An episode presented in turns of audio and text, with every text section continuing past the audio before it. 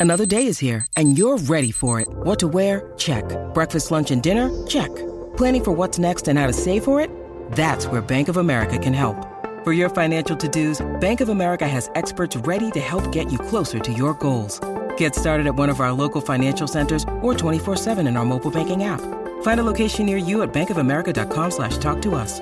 What would you like the power to do? Mobile banking requires downloading the app and is only available for select devices. Message and data rates may apply. Bank of America and a member FDIC.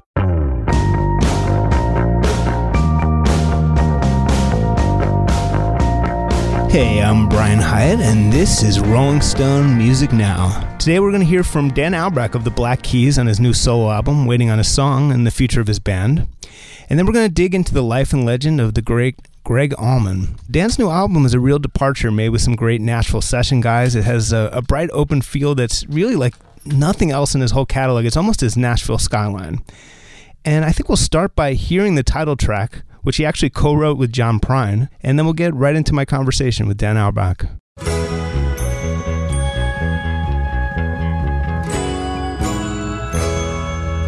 I've been thinking, I've been humming, I've been picking and I've been strumming. So obviously you co-wrote the title track with Prine.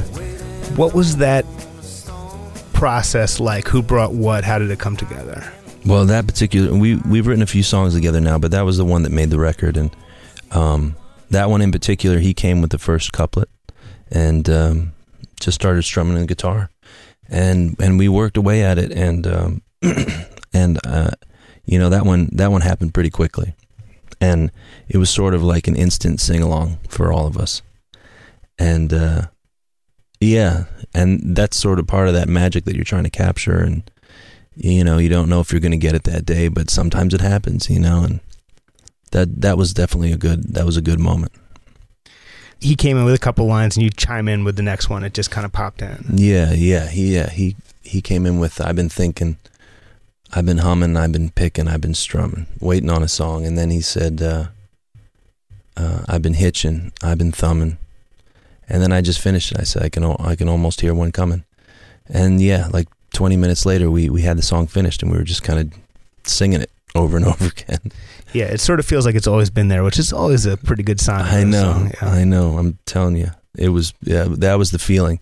Like we just were all singing it. We knew it already. Like by the time the first chorus came around, you knew the song already. Dan, you're pretty new to co-writing, right? I mean that Yeah. like that's a very it's almost it must be in the water in Nashville. Like it's it's a The- co-writing town. The thing is, I, I grew up playing all these songs that were all co-written, like Yeah. with my family. All of those songs that I sang were like co-writes, and then I joined. I started a rock and roll band, and never co-wrote ever. Just it was like we wrote. Pat and I wrote in the studio together, and it and it you know we kind of used the studio as a tool to write with, and uh, well, I guess Pat was your co-writer sort of. yeah, so, yeah, yeah. But it wasn't like we just said. It was nothing like just sitting down with an acoustic guitar or sitting down with a piano Mm. and writing chords and melodies. It was not like that at all.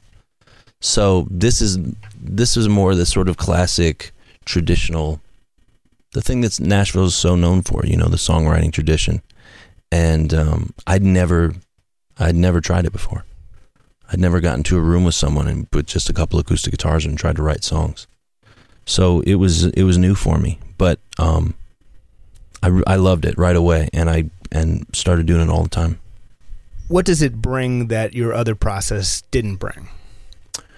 Well, I mean, I think it's really nice every day. You know, you're writing with a different person, and all of these people, they have their own their own thing. You know, their own magic thing that they do that they're great at. So, I mean, I think what what you're trying to do is ha- you know trying to bring the best out of each other. You know, and if you get lucky, that's what that's what happens. We talked about John Prine. Obviously, it was you know pretty much unless you have like Dylan as your co-writer, that's about as good as you're going to do. But tell me about some of the other people you wrote with on this record. I wrote um, a a bunch of the songs with uh, Pat McLaughlin and and David Ferguson, and um, and those two guys. You know, we spent all summer together writing.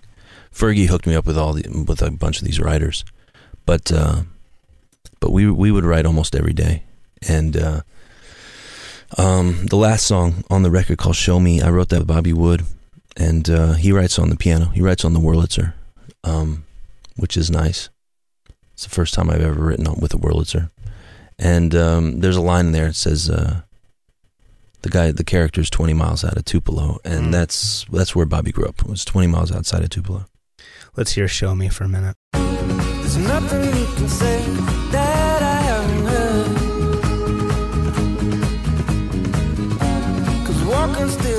You pump these guys for uh, like Elvis stories? Do you, did you ever, ever tempted?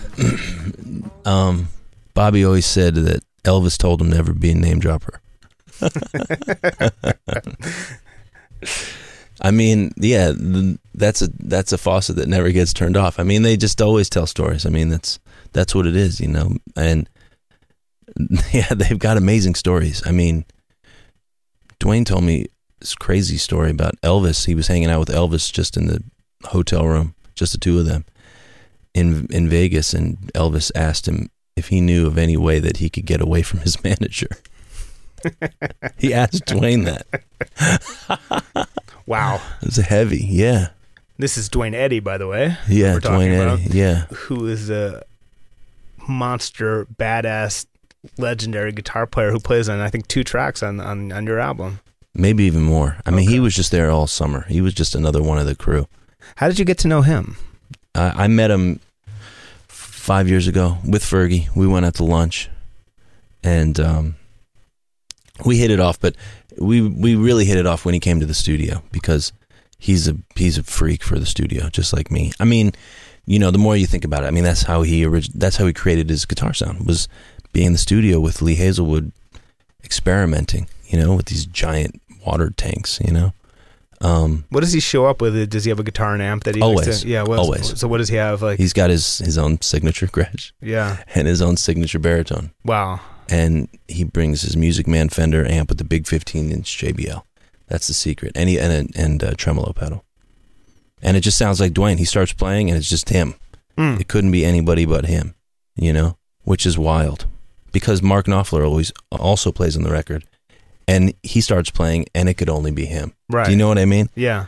It's it's so interesting to when you get somebody on an instrument that so many millions of people play that you know you can make it sound so much your own. That's just so wild. One of the tracks Duane plays on, I believe, is "Living in Sin." Right. So let's Oh, hear a little bit of that. Yeah. Last night, you seem to deal with it alright. Girl, you know that I meant well. Definitely one of my favorite songs on the record. Tell me about just like writing and recording that one. That was just awesome. It sounded just like that in the headphones when we cut it. Really, I mean, it did. It felt like that. You know, we're just so locked in. There's no edits on that or anything. It just even the harmonies were were live with Pat. So Pat and I wrote that together at my house. Duane played the solo, just this righteous, ripping, simple solo, you know, because he plays another solo on another song, and it's this beautiful, flowing, like West Coast melody, you know. But on that song, that's what you know. All these guys are so great at. They know what to, you know. They they listen to the song, and the song tells them what to play. Do you know what I mean? When you have Duane Eddy about to record a, a solo for one of your songs on your solo album, do you tell him what to do? Do you give him any? No, I didn't. I don't. Tell, I don't tell Duane. He's really good at coming up with parts. Yeah. I'm not afraid to tell people if I have an idea, but you know, the great thing about most all these guys is that I don't have to say anything because their ideas are better than mine. Do you get gun shy at all playing guitar in front of like a Duane Eddy? No, no, no, because we, we, you know, we do our own thing. Yeah. Yeah, I, I, I don't get insecure about it, but I mean, I'm, I just do whatever the song needs. You know, I'll play. I played mostly acoustic rhythm guitar. You know, got really big into playing rhythm guitar, locking in with the drums. Um, you know, just being a little bit more concerned with the fabric of the song, less about any one particular strand. You know. So you wake up in the morning like a regular person and you're in the studio at 9 a.m. Is this, so is it like a 9 to 5 thing? How does it work for you? Well, yeah, I get to the studio like nine and and uh, work all day long. Go home for dinner, cook dinner, uh, and then maybe if I need to do some overdubs, then I'll go back till a little bit later, or I can be done. But yeah, I, I like to work all day long. I, I like to start early. Was that always the case, like the early Black Keys days, or were that were you ever like a late night recording? No, no, no, no, man. No. I'm always been a morning person, but I always I always waited till noon to because Pat likes to sleep in. So, but I don't. We I'd always have to wake him up. Do you still have trouble sleeping? I remember that was a, a big thing for you. Yeah. Well, the thing is, I, I'll sleep six hours, then I'm done. I don't sleep any more than that. You Yeah. Know? So, if I go to bed at 9 p.m., yeah, I'm up in the middle of the night Mm. after six hours. So, how would you sum up this time of your career? Because it seems like a, a real time of sort of freedom and exploration and evolution that's really different from maybe any other time. I, but I, I'm curious how I, you see I it. I feel, yeah, I, I, it's it's all of that, but it also is me. Sort of, I feel like it's the most me that I've ever been.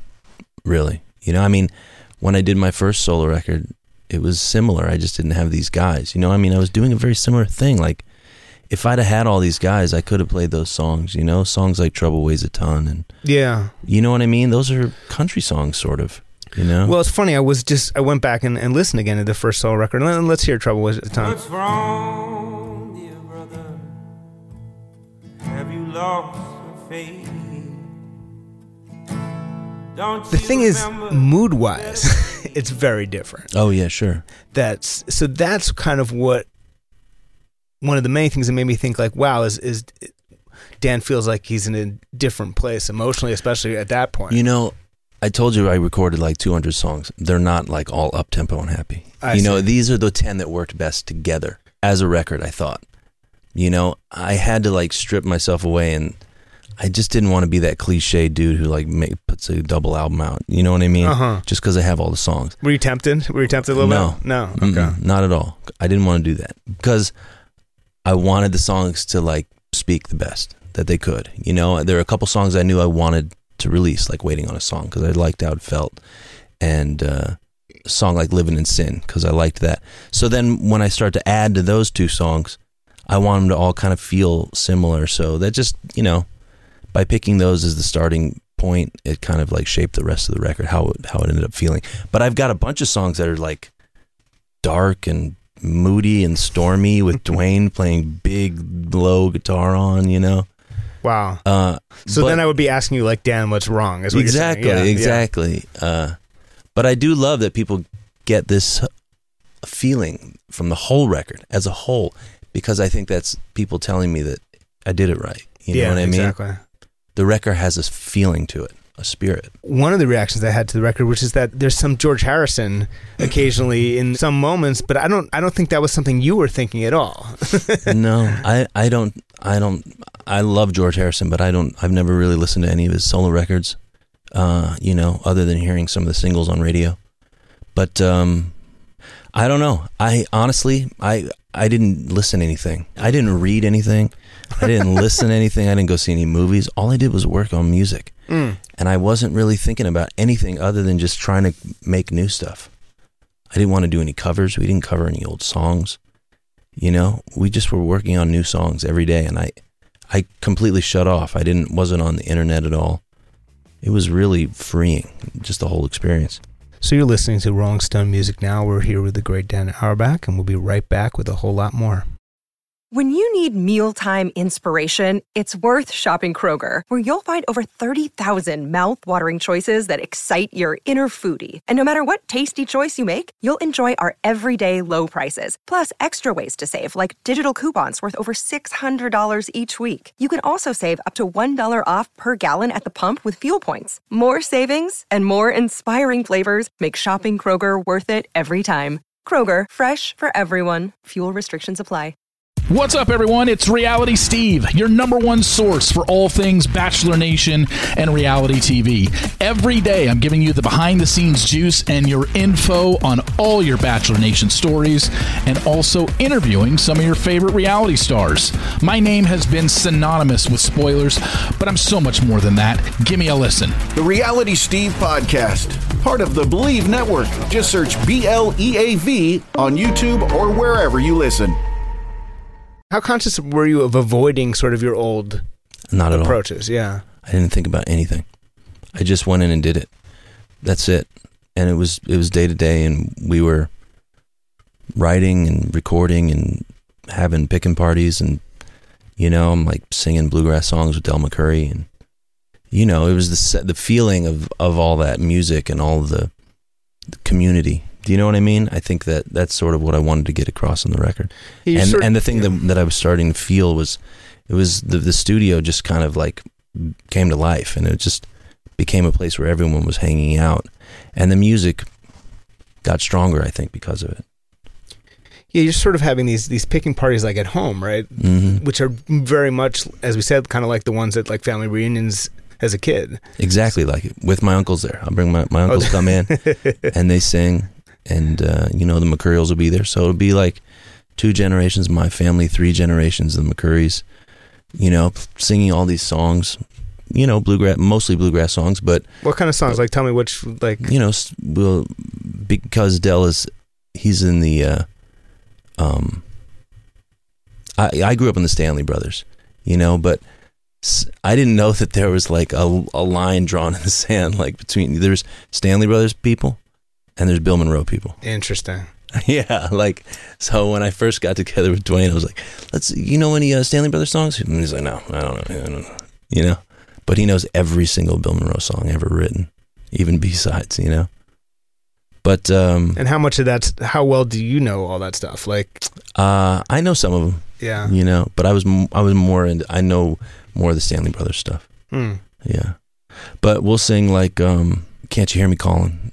Uh, Del and I sing that one together all the time, and uh, Columbus Stockade Blues. And, hmm. Let's hear an old version of uh, Columbus Stockade Blues just to get a, a feel for it. way down in Columbus, Georgia. Want it back. So I'd imagine that that stuff, playing that stuff for fun, and then going in the morning and recording new music, it must kind of get in your Well, the thing is, we started at the picking parties. We just started playing like waiting on a song, wow. you know, and with all the McCourys playing along and singing, it's like just sort of becoming a, another song that we sing in the in the round, sort of, you know. So it really uh, was all part of the same thing. How important is it to you to be able to evolve? Because already five years ago, you'd already gone through more evolution than most artists get a chance to nowadays. Um, you, when you listen to the big come up and and go to 2010, 2011, 2000, it's it's a it was a huge evolution, and now it feels like another leap. So. How important is it to you to be able to kind of just keep moving forward and not be stuck in one thing? I think it's really important. Yeah, I mean, it's uh, it's it's hard to do because you know you make money touring. That's how you make a living in the music business, unless you're writing top forty hits, which I don't do that. You know, so it's a hard way to live.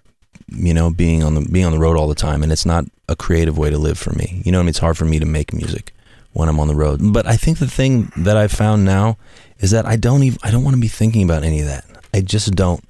I don't want to intellectualize this thing that I do, you know, because it's not, that's not what it's for. You know, I was really fortunate I was raised with music and it's a part of my life. And man, there's a picture on the back of the record of all the guys who play on it. And it's got like Prine and it's got, you know, Kenny Malone and Bobby Wood and Gene Chrisman and Duane and Kenny Vaughn and all these incredible musicians. And, you know, pretty much every single one of them, they all grew up on, playing music with their family, you know? So it's just, I don't know. I, I don't know. It's almost like I feel like I'm really just making music and not even thinking about the music business at all, you know? What do you like about? There's a bunch of like older guys, not exclusively, but a lot of older dudes that you've been hanging around with and playing with. You obviously get something out of that. What is it? They're incredible musicians. That's it. I wouldn't I wouldn't hang out with them if they weren't great at what they did. Uh, you know, I mean, I love that they tell great stories and stuff, but that's not why I hang out with them. You know, I hang out with them because they're the best, like the best drummers, the best keyboard players, and and you know, you listen to a song like uh, "Shine on Me," which is on the radio now. That's doing really well, and like the drummer's eighty years old. Yeah. Do you know what I mean? Yeah. It's not. It has nothing to do with their age. There's a fire. There's a spirit that these guys have, and it's special. And I'm just trying to be around it as much as I can. Do you want to be doing this in you know 20 years 30 years do you think about that but do you want do you want to be like the old dude I mean that, but that's the thing is that it's who I am. yeah I mean, it is me. Yeah, I will be doing it. I mean, that's because that's who I. That's what I do. You know, it's what I've always done. it's easier to imagine doing this current thing that you do hanging in the studio cranking out songs than like Yeah, sure. touring and uh, playing black keys songs necessarily in Well- 30 years but but who knows I mean, you know, Pat and I have always sort of been like reluctant rock stars. You know what I mean? We don't like the idea of rock. We I, we just just that word makes me want to cringe. You know what I mean? I I hate. You know, I mean, it's just uh, doesn't usually turn out good for rock guys. Do you know what I mean? And I don't know, man. I've never really felt like one to begin with, so I don't know. I like what Pat and I do. I I wouldn't be worried about doing what we do because it's always been pretty natural too. You know, I uh, I love a little theater, but like that's not Pat and I. You know what I mean? Mm. We're not going to be swinging samurai swords on stage. You know, with like beams of light shooting everywhere and fireworks. you know, i'd like to see one tour like that though I don't even know if I could do it platform boots just with go a straight face. Yeah, platform boots. what's the kind of current state of your relationship are, are you guys in regular contact or you take breaks from each other when you're on a break like this how does that kind of work I mean, yeah, we text and stuff, you know, but we don't really hang out that much. But, but, you know, we've seen enough of each other. yeah Yeah. is he anxious to get back to the keys or is it kind of a mutual He want he wants to, but he's you know he just says whenever you whenever you're ready. He's enjoying his time off too. do you have any sense of when you'll be ready or is that just like not in your head right now Yeah, it's not really in my head at the moment, but yeah, I mean, I, I just haven't really even had time to think about it, to be honest. it's going to be really interesting honestly to have you come back to that stricture and that band after you've gone so like impressively wild in in your directions of, of music I, I I'm, I'm kind of excited and interested to see how that all kind of fits back in you know Yeah, I mean, the last time I did a solo record, we came back and we did uh, Brothers together. So, right? I think, yeah. that's correct yeah I like that record. so you're basically you're putting a lot of pressure for when it, if and when this happens that that but it, it will happen right this is yeah, no, I'm sure. no I'm. I know it's going to happen, but uh, I just don't know when. Couldn't tell you. I love making music with Pat. Yeah, I, I'm not worried about it. It's its own thing, and that's what's so cool about it. It gets to be its own thing. you sort of you have your own thing now you have your own studio you have your own label it feels like you want to step aside and make your own little base do you feel alienated from the state of the the pop industry I, I don't really know. I don't think about it too much. Do you know what I mean? yeah I don't know anything about it, to be honest. yeah I, kn- I know. come I, on you produced a lana del rey record man that was uh I know, but not because I had pop hits, man. yeah no i know You know, Yeah. and uh, you know her her label was definitely would have been way stoked if she'd have just gone over made a record with Dr. Luke. I'm sure. Do you know what I mean? She had to really fight to to to be able to record Uh, that yeah we stuff talked with about me. that yeah Yeah. yeah So, uh, you know, I've always just made music that I like just because I like it and just because it interests me. I mean, I'm just that's what I'm gonna do. I think it's it's served me in, up until this point. You know. there really aren't a lot of people who who have that freedom especially in the I know it. I don't business take it for granted, man. I I understand it, but um, I don't know. I definitely feel blessed. Really, honestly, man. And what you know, just just being able to like make music with all these guys has just been such a crazy year for me. It's been so eye opening. So what happens to the other like 90 songs or whatever from that that you made? I'm gonna just continue to like try to better them, like try to like see if I can beat them. Did you write them or actually record them? They're they're like you could play Man. them for me now and they're like arranged and like there, there's like strings on them and curled and background vocals. and- really okay. Yeah. Yeah, they're done. Yeah, we the the studio's just going so strong at the moment. I mean, we it's sort of like, you know, they talk about Stax or Motown. They have their stable of musicians. That's sort that's exactly what's going on at my place and you know, they never move their drums or anything at Motown or st- I haven't moved the drums for like 2 years, you know. Everything's sort of set up ton of instruments, but they're they're just kind of in their place now, and we just we go pretty quickly. I mean, the, we move really fast when we're in the studio. So are you like hemorrhaging money paying all this guy? Mm, I- yeah, I'm definitely spending a lot of money. I, I don't. I'm not cutting any corners, but um, but like I said, we work efficiently. You know what I mean? Like in a in a normal day, we can cut four or five songs. You know. So basically, what you did with your rock star money was funnel it back into this like amazing creative freedom and project that, that you're that you're doing. I, yeah, and I I turned down lots of money for touring to like stay at home and spend my money. Dan, you're, make you're crazy, It's- Dan. I know. I I definitely part of me felt feels crazy for doing it because you know my mentality about you know it came from the Midwest and you know nothing was ever handed to us so it's hard for it was always been hard for Pat and I to like turn down a tour because they're like they want to offer us how much money yeah we got to go do it you know so it's always been hard for us so it it, it was hard up until even last year to to like clean clear my my uh, calendar but I'm so glad that I did it, you know. And I don't know if it'll ever pay for itself, but I feel fulfilled in a way that I don't know that I've I've felt before. the big come up, I think, has its like 15th anniversary.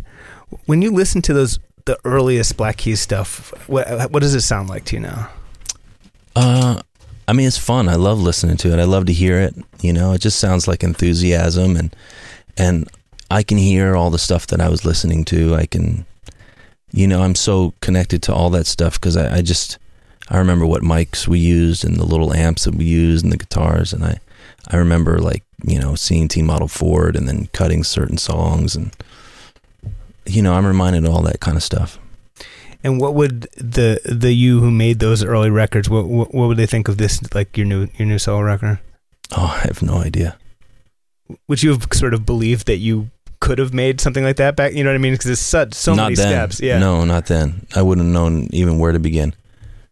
We were so clueless. That's that's kind of why we did everything ourselves because we were way too scared to ask anybody for help. And we were in Akron, so it wasn't like there was a huge scene. We there were only a couple people with like you know for real legit studios, and they wouldn't let us touch anything. You know, so it's been a it's taken a long time. It's really hard to, to navigate the waters especially recording, man. It's really hard to be a band and know what to do, where to spend your money, that kind of thing. It took years to figure that stuff out. And that was me talking with Dan Auerbach about his new solo album and about the future of the Black Keys. And we're going to take a break and be right back with Mark Binelli to talk about the late Gregg Allman.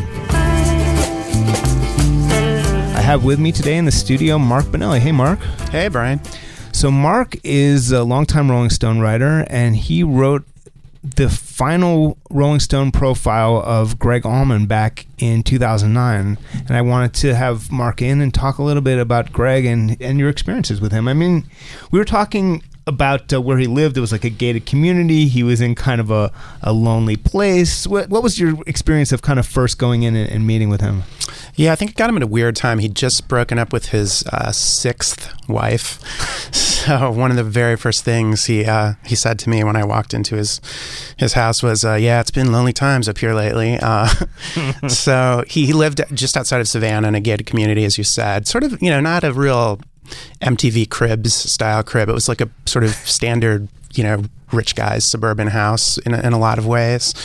Um, I guess the two cribsier touches were um, there was a framed photograph of him f- feeding ice cream to a tiger. Yeah, I read that in your story, and it did raise some questions. Do you know what were the circumstances of this? You know, this ice cream tiger. A lot of other stuff was going on, so I didn't get to ask. It, it feels very walk hard, doesn't it? I doesn't he have a tiger and walk hard? And what what else was cool there? Was- The other very strange, just funny little detail was a buddy of his came over, just a regular, not a musician, like a fishing buddy, I think, and he brought us some lunch from this like southern Right. place, um, including Brunswick stew, which is their local specialty. Um, and uh, the guy, you know, his marriage had just broken up, so the guy was asking, uh, um, you know, how you know how he's doing, you know, um, things like that, and and um, then he suddenly said, "So, did she take the barber chairs?" and Greg was like, "No, no, I got the barber chairs," and I didn't know what they were talking about. And then later, he took me on a tour of the house, and in his bedroom, sure enough, there were these two vintage, like perfectly restored barber chairs. Again.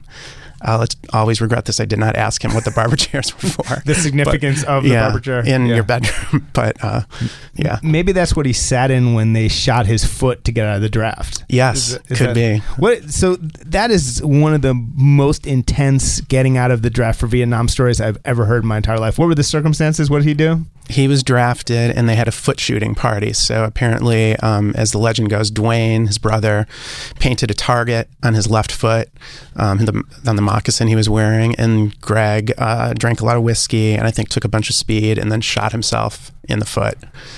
And uh, it worked. Did work, yeah. So, one of the things you, you get out in your story is, is how haunted he was by the loss of Duane and, and also his father.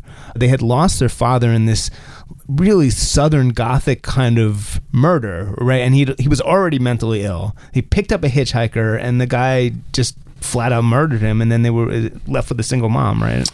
Yeah, when Gregg was like two years old, so he really didn't didn't know his father at all. I guess the father had been in the Korean War, came back with, uh, pretty bad PTSD, was murdered by a hitchhiker, as you said. And um, yeah, when I spoke to Butch Trucks for my story, he said that Duane had been sort of like a father figure to him in many ways. Although Gregg also spoke a lot about how um, Duane would, you know, the, just the, the crazy fights they would get into. I mean, he told one story about how he was like, he was like, yeah, my brother hung me once, and I was like, what?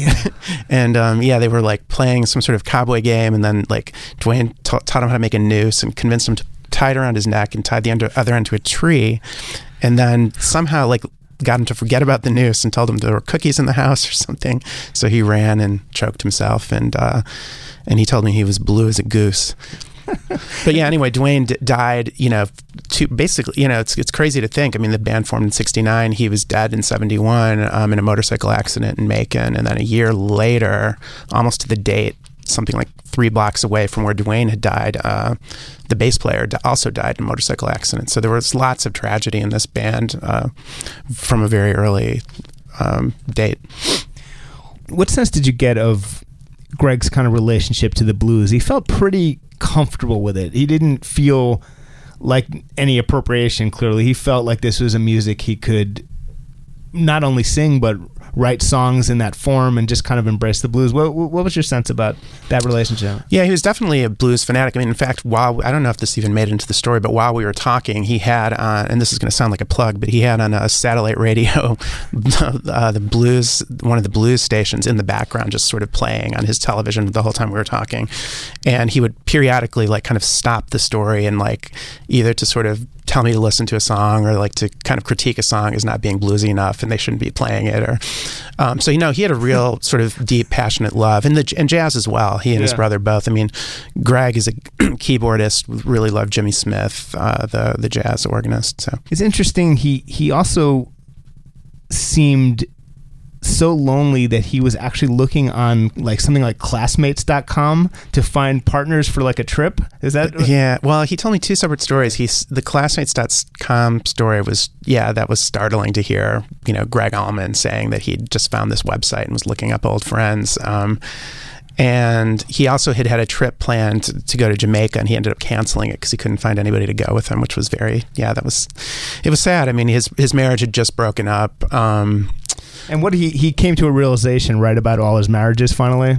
yeah, he was talking about he was ta- started to say something about his ex his most recent ex-wife, and then kind of stopped himself and said, you know, uh, only only a fool tells half a story, you know, and just basically said it was not right for him to be talking about her when she wasn't there to defend herself. And then he said. He thought he paused for a second. and He said, "To tell you the truth, uh, I've had six wives. I'm starting to think it was me."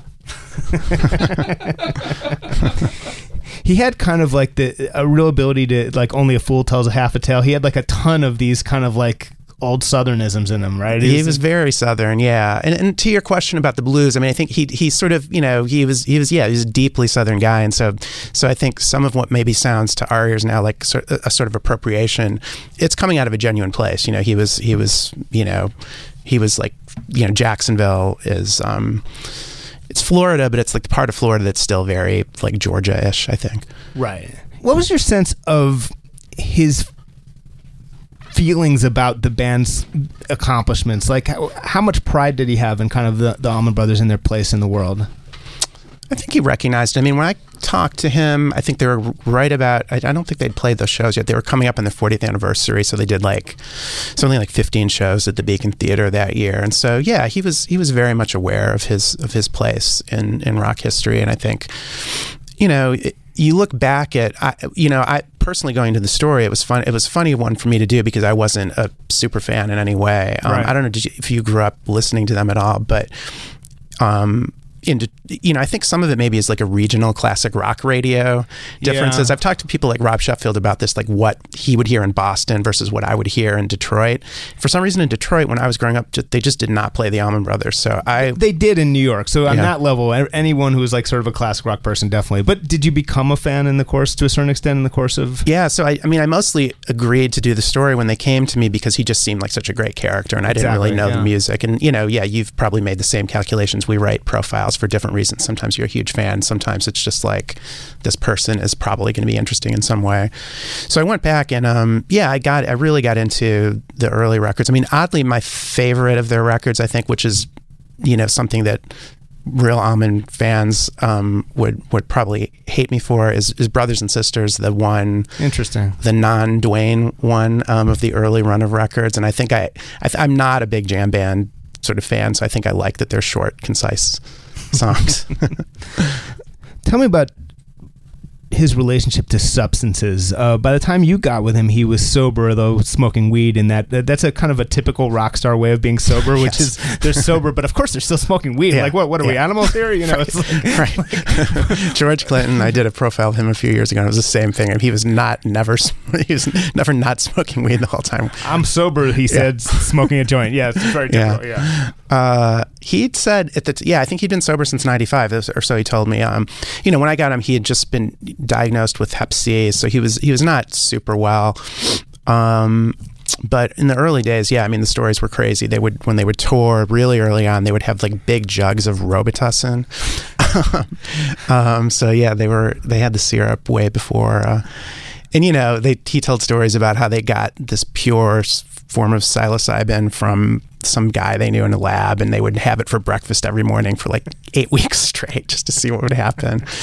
Uh, and then he personally, you know, really struggled with with um, with a heroin addiction. He apparently started started using heroin a lot after Duane died, and. Um, you know, pretty famously, like when he was married to Cher later in the 70s, um, um, he passed out in a restaurant and, pl- and face first into a plate of spaghetti. And there, there were lots of stories like that. Alcohol wise, he at- one point had a booze schedule to try to keep him in, in check, right? Yes, I found that interesting.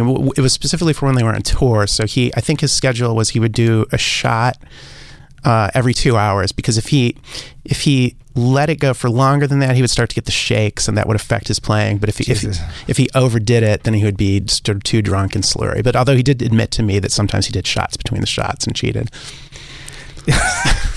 you know, it's it's not a perfect science. The other thing that you really get across is something that people who haven't maybe followed the rock press over the years and just know the music might not understand is the fact that he was seen as something of a rock and roll villain for many years. You, as you say, not quite Ike Turner, but was seen as you know kind of a bad guy. Why was that? Yeah, he was. You know, he had a very prickly reputation. I have to say, I had a very pleasant time with him. Um, he was, you know, he was much older, of course, and just kind of mellow, and you know, just seemed like a very sweet guy to me. But if you go, you know, if you go back as I did before the piece and read, you know, all of the the major Rolling Stone stories about him, starting with the famous Cameron Crowe story that that sort of partly inspired Almost Famous. He's a very prickly character. Um, later on in the '70s, as I said, you know, married to Cher. Um, he apparently pulled a knife on her during their their honeymoon. Um, their marriage only lasted nine days, I think. Um, there was a big coke bust of, of the band um, that he got wrapped up in, and he apparently flipped on um, one of their this roadie and, and basically testified against him. And uh, the other band members just didn't talk to him for years after that. Um, I was just reading his defense on that, which is, you know, like, man, the other band members were in, in court. They didn't see how they were, you know, how the prosecutors were holding my deposition against me and threatening me with perjury and just like, what would you do, man? And it's like, so I guess there's a defense. But yes, I, I mean, to fans and to the band, like, he was the dude who, like, narked on someone. And that, Yeah. that, that was not cool in the 70s. one thing I didn't ask him about, was, I think they were like pretty tight with Carter, weren't they? Yeah. I mean, I know he was definitely in with the Capricorn Records people. we have a story by Mikal Gilmore in the next issue of Rolling Stone, it's a great kind of uh, life spanning piece, as Mikal tends to do. And one of the things that comes up is, you know, yeah, they were tight with Jimmy Carter. Jimmy Carter was a big fan. There's an anecdote where uh, Carter was alone with, with Gregg Allman, and I, I think they're drinking whiskey. So Carter says, you, you know, uh, Gregg, I'm going to be the next president of the United States. And, and Gregg just couldn't believe it. And then the next thing he says, and I need some money. so, so, so then the, the Allman Brothers did a bunch of fundraisers. And uh, so, so yeah, no, that, that's a weird sort of footnote is the tightness with Jimmy Carter. So what else sort of happened in your time with, with Gregg that, that stands out in your mind? I saw actually saw him twice. I, I met up with him again in New York. I mean, a funny sort of thing about that was he was he was like not doing as well that second time. He thought I was from Motocross magazine. he was just I really had a great time with him. I mean, he um, uh, he would tell he was a hard person to interview. I'm sure you've you've had this this um, experience yourself, Brian, profiling people. He he didn't tell a super linear story, so it was hard to convey in print. Right. There's the a fun there's a fun part of your piece where I think he's trying to tell you something like maybe the first time he smoked pot, and it's it, the first time he smoked pot in New York. Okay. Yeah. And and it just veers off in like possibly seven to eight directions. Yeah. And it, I think what's cool about what you did is is rather than just like ignore that and try to like make it make sense, you actually kind of let it play out. Like here's what it's like inside of the the brain of Gregg Allman, and it seemed like it was kind of a twisty place. Let's face it. Yeah, I feel I felt like I had to do it at least once in the piece just to sort of show the readers what it was like. But I mean, the rest of the quotes were heavily, you know, extracted from from stories like that. That was really what it was like being with him, at least at that time. So, did he seem sad? I, you know, it, it's hard. I hesitate to just sort of um, psychoanalyze the guy based on, you know, spending an afternoon with him. But yeah, based. Of course, on, that was your job um, with this piece. But yes, yeah. yeah. I mean, you know, the fact that he said he was told me he was lonely. Uh, me, a reporter, that like one of the first things he said to me, um, the detail about classmates.com. Yeah, I think he was kind of rattling around in this big house by himself and was probably feeling a little bit wistful. What was your sense about his uh, the, the, long break they took and then his resumption of the of the Allman Brothers band? I mean, what, what did it mean to him that they had kind of had this whole second act? I think you know that was an interesting time. I mean, I ta- when I talked to Butch Trucks about that, he, um, yeah, he said basically, yeah, we took the '80s off um, because of disco. He said because he blamed it on disco, as yeah. those guys of a certain age tend to do. But um, but then they, you know, they kind of perfectly um, slid right into the jam band thing. Um, and um, yeah, I mean, they, you know, those Beacon shows were every year. I mean, he, in, even after I saw him, I mean, he you know, we were talking before before we went on the air. I think he pretty much toured up until the pretty end. Pretty much till I the mean, end, yeah. So he, you know, he sort of lived for it. And when he wasn't touring with the Allman Brothers, he did solo shows. Um, it was it was his life, I think. So I've been talking with uh, Mark Binelli about his uh, great 2009 profile of Gregg Allman, who passed away recently. And early in the show, we heard from Dan Auerbach about his new solo album. And this has been our episode of Rolling Stone Music Now. We'll be back next week at 1 p.m. on Volume. And in the meantime, check us out as a podcast on iTunes or wherever you get your podcasts. And be sure to subscribe. And we will see you next week.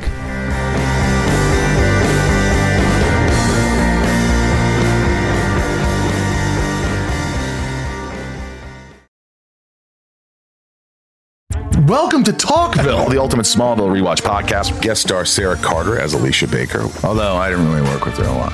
But Tom did, and they had some real big smoochy scenes. Yeah. Can we talk about that? Could there be any more sex? What was a three page makeout scene that just kept going? Good Lord, we get it. They have chemistry. Jump in now or catch up on any of the past seasons of Talkville on YouTube or wherever you listen.